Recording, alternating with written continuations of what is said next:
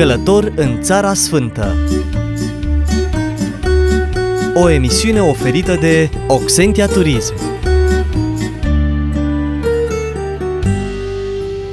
Shalom, dragii mei pelerini și bun găsit la întâlnirea noastră! Pentru că data de 9 octombrie 2019 are o semnificație deosebită anul acesta pentru poporul evreu, în această zi fiind sărbătorită Ziua Ispășirii sau Yom Kippur, vă propun ca în călătoria noastră de astăzi să aflăm detalii despre ea de la ghidul nostru Gershon Liga.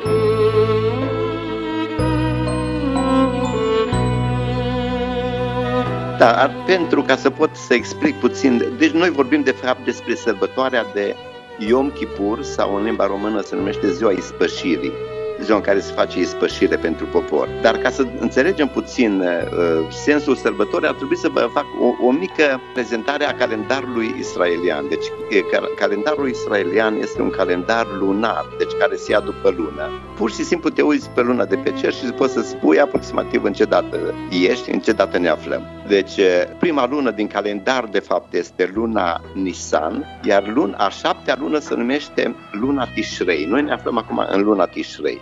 Luna Tishrei este luna cu cea mai bogată din punct de vedere al sărbătorilor. Și știu că sunt da. sărbători mari toate trei, sărbători importante. Toate trei sunt sărbători, într-adevăr sunt sărbători importante, iar cele trei sărbători, plus încă una de fapt este în plus, a patra, este așa, în prima zi a lunii este Yom Zichron Trua, așa scrie în, în Tanach, Tanachul este Biblia din limba ebraică, se mai numește și Rosh Hashanah sau uh, Anul Nou. În ziua 10 este Yom Kippur, iar în ziua a 15-a a lunii Tishrei este luna de Sukkot sau sărbătoarea corturilor sau a colibelor, este mai tradus în limba română. Iar sărbătoarea de Sukkot durează de fapt șapte zile, iar după șapte zile există o sărbătoare în plus care se numește Simhat Torah sau uh, Bucuria Torei. Poporul evreu, de fapt, am putea să-l împărțim prima dată în două categorii. Pe partea care este laică, cum, se, cum este de fapt în orice popor, și partea care este religioasă. Cei care sunt religioși, acum bineînțeles că am putea să ajungem să facem uh, explicații mai mari, dar am, fă, am făcut așa pe scurt. Sunt unii care sunt religioși și care sunt mai puțini. Cei care sunt religioși în, uh, în orice zi de șabat sau în orice zi de sărbătoare, nu folosim nu telefon, nu televiziune, nu transport în comun, și așa mai departe. Ce semnificație are această sărbătoare pentru poporul evreu? Pentru un evreu, un evreu care păstrează uh, tradiția, păstrează uh, toate obiceiurile și toate sărbătorile. Deci, însemnătatea uh, zilei de Yom Kippur este foarte mare, este una dintre cele mai mari sărbători, să zic așa, de foarte mare importanță și este o sărbătoare acceptată aproape de toate categoriile din, din popor și cei care sunt religioși și cei care sunt laici. Acum despre obiceiurile din ziua de Yom Kippur o să vorbim imediat, dar mă simt din nou obligat ca să uh, fac o prezentare puțin mai, uh, mai mare, să arat cum se încadrează uh, sărbătoarea de Yom Kippur în cadrul celor trei mari sărbători din această lună. În uh, 1 Tishrei se numește Yom Zichron Trua, dacă aș traduce motamu, ar fi ziua amintirii sunării din, din corn. corn. Uh-huh. Da, deci nu din trâmbiță. În limba română Cornelescu a tradus cu trâmbiță, dar de fapt este vorba de corn de berbece. Și și el trebuie să fie cașer, verificat, din cauza că în, la sărbătorile și la ziua trâmbiței și la Yom Kippur și și la uh, Sucot se sună din, din corn, cornul care este, cum am spus, de, de berbece luna aceasta, de fapt în luna Tishrei, după tradiție a fost creată lumea. Iar uh, în ziua trâmbiței, toate făpturile, tot ce a creat Dumnezeu stă înaintea lui Dumnezeu, cum stau oile în fața uh, păstorului, iar păstorul le trece pe sub toiagul lui și le verifică pe fiecare, tot așa orice creațiune stă înaintea lui Dumnezeu în ziua aceasta, în ziua trâmbiței sau Iom Zihron Trua, iar Dumnezeu face judecata lor. În această zi, după tradiție și de fapt după cărțile noastre de rugăciune, Dumnezeu hotărăște cine merge să se odihnească anul viitor, cine va trebui să fugă, cine va fi sănătos, cine va fi bolnav, cine va merge la viață, cine va merge la moarte. În această zi, deci în ziua trâmbiței, de fapt, se face judecata, Dar între ziua trâmbiței și ziua de Yom Kippur sau ziua ispășirii sunt 10 zile. Aceste 10 zile se numesc cele 10 zile de pocăință, iar în aceste, iar în aceste zile omul are posibilitatea ca, după judecata care i s-a făcut, să se pocăiască. Dacă are probleme cu prietenii lui, dacă are datorii, dacă are ceva, să, meargă, să meargă să și le rezolve. Să vină înaintea lui Dumnezeu, pentru că în ziua de Yom Kippur, de fapt, vom sta din nou toți înaintea Domnului în această sărbătoare foarte importantă și se va da semnătura finală. Foarte interesant, așadar 10 uh, zile în care omul are posibilitatea să da. își uh, îndrepte relațiile cu cei din jurul lui. Așa, așa este, într-adevăr, se, se, uh, se are, dacă cineva are o datorie și dacă vine datornicul lui la el, deci e, e momentul în care poate să, să o rezolve și într-adevăr se ține cont în popor de, de adică există acest obicei ca, ca să-ți rezolvi toate problemele cu cei din jur. După cele 10 zile de pocăință, de pocăință da. în care refacem relațiile cu cei din jurul nostru și automat relațiile cu Dumnezeu, urmează sărbătoarea, sărbătoarea în da. sine, Yom Kippur. Cum se sărbătorește această sărbătoare? Uh, ziua de Yom Kippur este o zi deosebită și uitați, vă dau un citat din uh, Leviticul, capitolul 16 și spune în felul următor, uh, versetele 29, 30 și 31. Aceasta să fie o lege veșnică în luna a șaptea, în a zecea zi a lunii, să vă smeriți sufletele, să nu faceți nicio lucrare nici băștinașul, nici străinul care locuiește în mijlocul vostru. Căci în ziua aceasta se va face ispășire pentru voi ca să vă curățiți. Veți fi curățiți de toate păcatele voastre înaintea Domnului. Aceasta să fie pentru voi o zi de sabat, o zi de odihnă în care să vă smeriți sufletele, aceasta să fie o lege veșnică. Deci vedeți din versetul 30 unde spune ca să vă curățiți, veți fi curățiți de toate păcatele voastre înaintea Domnului.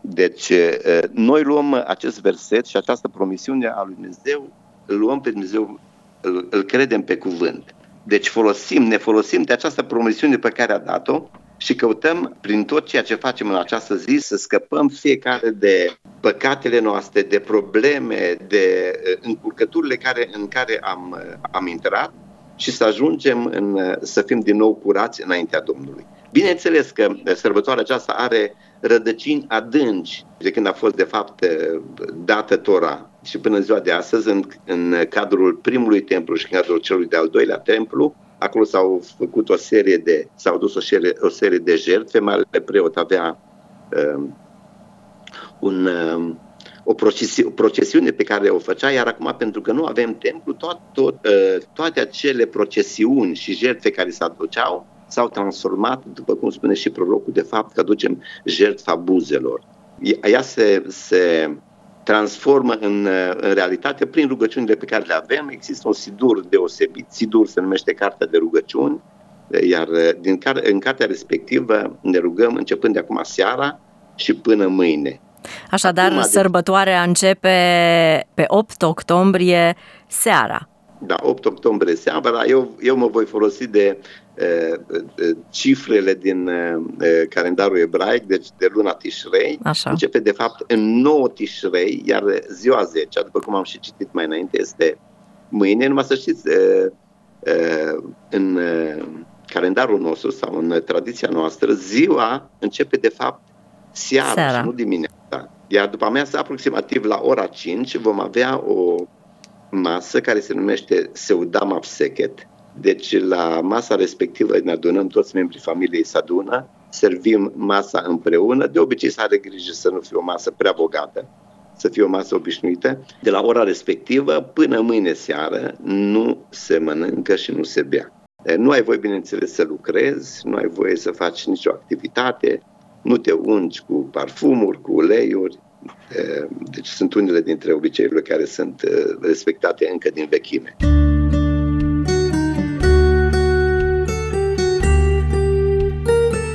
Călător în Țara Sfântă O emisiune oferită de Oxentia Turism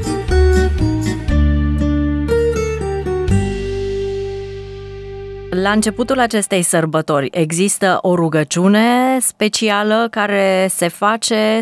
Mulțumesc pentru întrebare, este o întrebare care este foarte binevenită. Deci, seara urmează să, mer- să mergem la, urmează să mergem la sinagogă, începe ziua de Yom Kippur, iar prima rugăciune se numește rugăciunea de Minha. Rugăciunea de Minha practic aparține de, de, de, de ziua de 9 și nu de ziua de 10.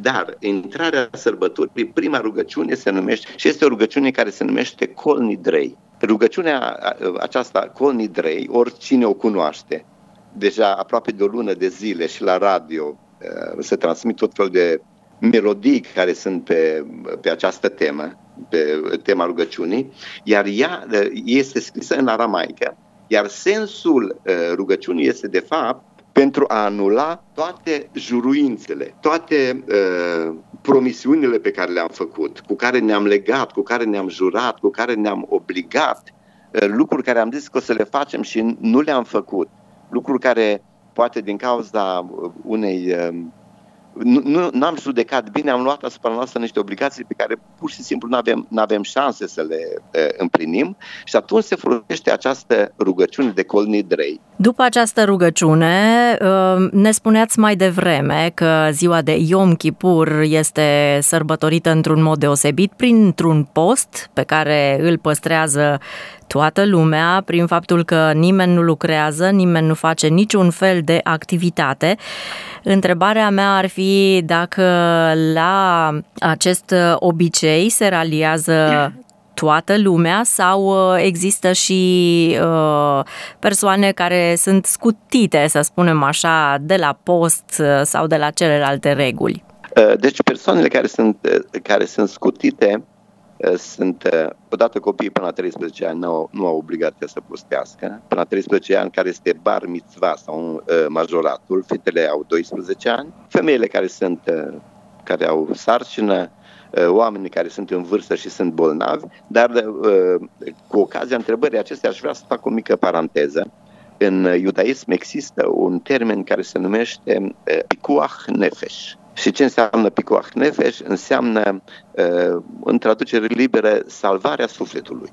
Deci dacă sănătatea omului este în pericol, absolut nimic din toate legile care sunt, interdicții de mâncare, de băutură sau așa mai departe, uh, toate sunt anulate sau, de exemplu, păstrarea unei sărbători, a nu circula, așa, toate se anulează pentru că se spune așa, este de preferat ca să calci un șabat și să poți ține multe, să păstrezi după aia și să sărbătorești multe șalbate în continuare. Deci Picuach Nefesh uh, are valoare și în ziua de Yom Kippur. Îmi spuneați uh, înainte de interviu că veți petrece această zi în uh, sinagogă fiind prezent acolo la rugăciunile care se vor face. Într-adevăr că ziua de Yom Kippur este o zi deosebită. Rugăciunea de dimineață și rugăciunea de, de seară, din nou fac o paranteză, în, în iudaism, rugăciunile se fac în fiecare zi în sinagogă de trei ori. Dimineața, după amiaza și seara. Iar acestea sunt legate, de fapt, de jertfa necurmată care se aducea la templu dimineața și seara. Atunci cineva poate să mă întrebe, dar din ce cauză mai există încă una, există și a treia, rugăciunea de Mariv. Era o, fere, o serie de jertfe care nu se terminau seara până la apusul soarelui și atunci se permitea ca să fie arse, să fie aduse pe altar toată noaptea. Și acum revenind la rugăciunea din sinagogă, deci avem rugăciunea de dimineață care durează aproximativ cam 5 ore sau 6 ore se face o mică pauză la amiază și se continuă după amiază până seara, până la apusul soarelui. Și seara se încheie tot uh, la sinagogă, sărbătoarea de fapt se încheie tot uh, la sinagogă cu o altă rugăciune. Da, sărbătoarea de, uh, cu care se încheie de fapt este rugăciunea de Neila. Neila înseamnă de fapt, ca și cum ai zice, a închide, filat Neila. Iar în, în rugăciunea aceasta, de obicei, cel puțin la mine în sinagogă, la noi în sinagogă o ține rabinul care este responsabil, să zic așa, de localitate, iar în fiecare an mă impresionează uh, foarte mult pentru că o termină în lacrimi. Rugăciunea respectivă o spune plângând, din cauza că se consideră am avut anul nou, ziua trâmbiței, am avut 10 zile de pocăință, am avut ziua de Yom Kippur, am avut toate posibilitățile, am avut sărbăto- am avut uh, rugăciunea de Kol Nidrei, rugăciunea de Shaharit de dimineață, rugăciunea de Minha de după masă, iar acum suntem la Neila, se încheie. De acum nu se mai poate modifica nimic, deci uh, anul viitor ne stă în față. Rugăciunea respectivă este foarte, foarte impresionantă. Și v-aș mai întreba dacă sărbătoarea aceasta este sărbătorită, știu eu, într-un mod mai deosebit sau dacă există persoane care merg la zidul plângerii. Întrebarea este foarte bine pusă. Ieri seară, de exemplu, la zidul plângerii a fost o rugăciune de câteva zeci de mii de persoane. Între 20 de mii și 30 de mii de persoane au fost adunați seară la zidul plângerii în care se fac rugăciunile de slihot. Rugăciunile de slihot, de fapt, se continuă toată noaptea. Deci asta în legătură cu zidul plângerii, dar majoritatea dintre noi și mai ales în, în din cauza că noi nu circulăm în șabat, care sunt religioși, atunci fiecare o sărbătorește la el în, în localitatea lui. Iar ce, ce, ce este specific în, în iudaism, sunt foarte, foarte multe locuri de rugăciune, sinagogi, din cauza că omul să nu trebuiască să, să meargă prea mult.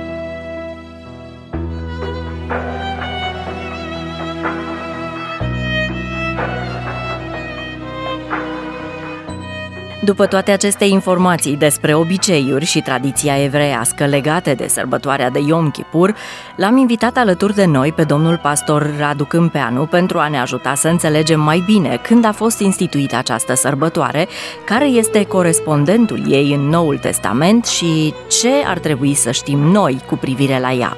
Din punct de vedere istoric al Vechiului Testament, sărbătoarea își are originile odată cu primirea legii de către Moise.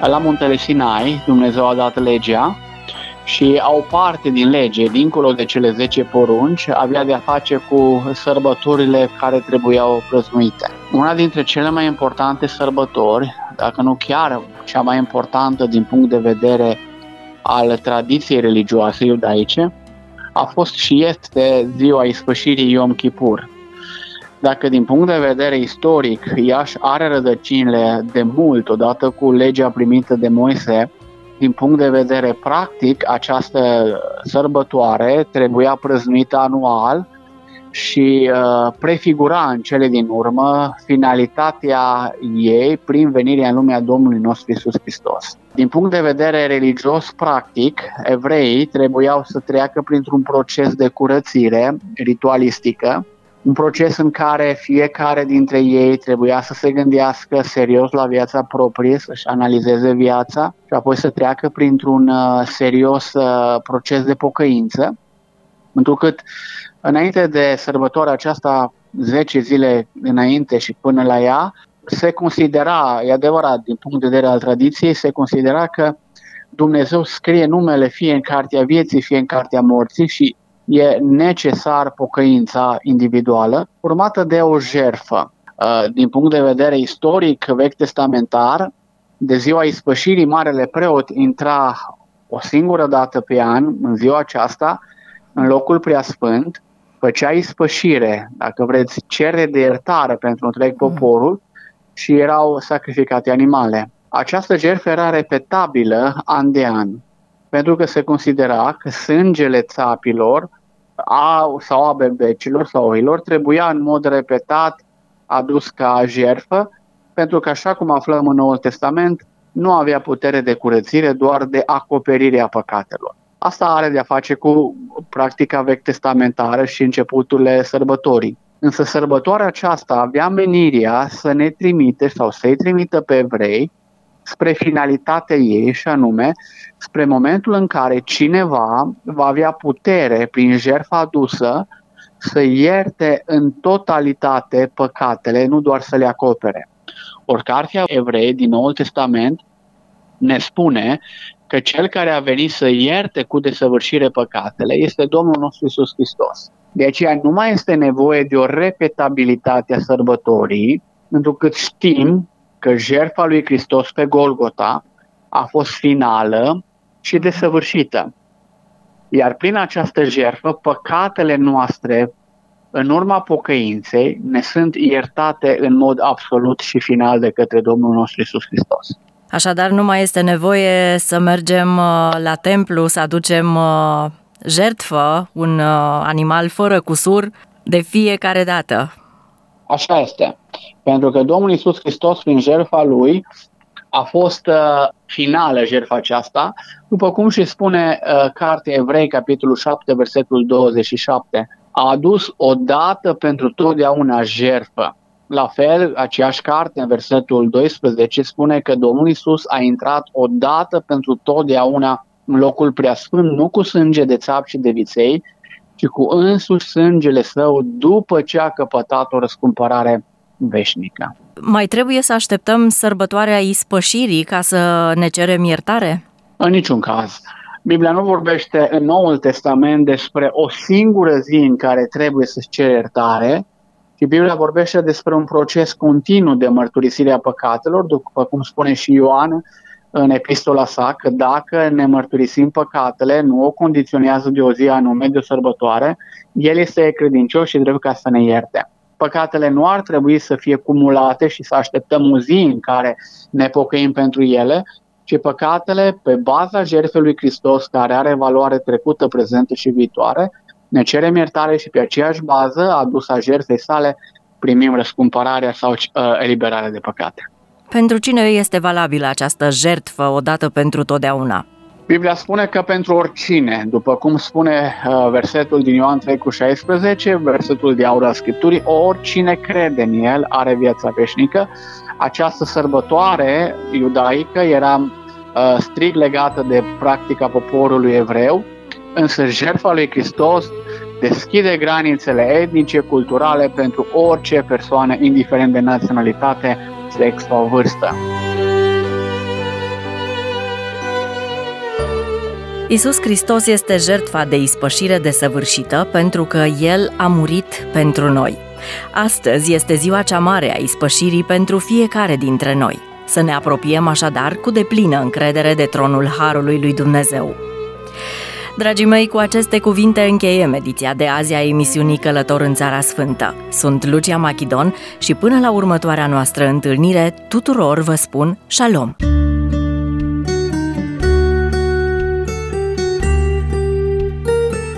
Călător în Țara Sfântă O emisiune oferită de Oxentia Turism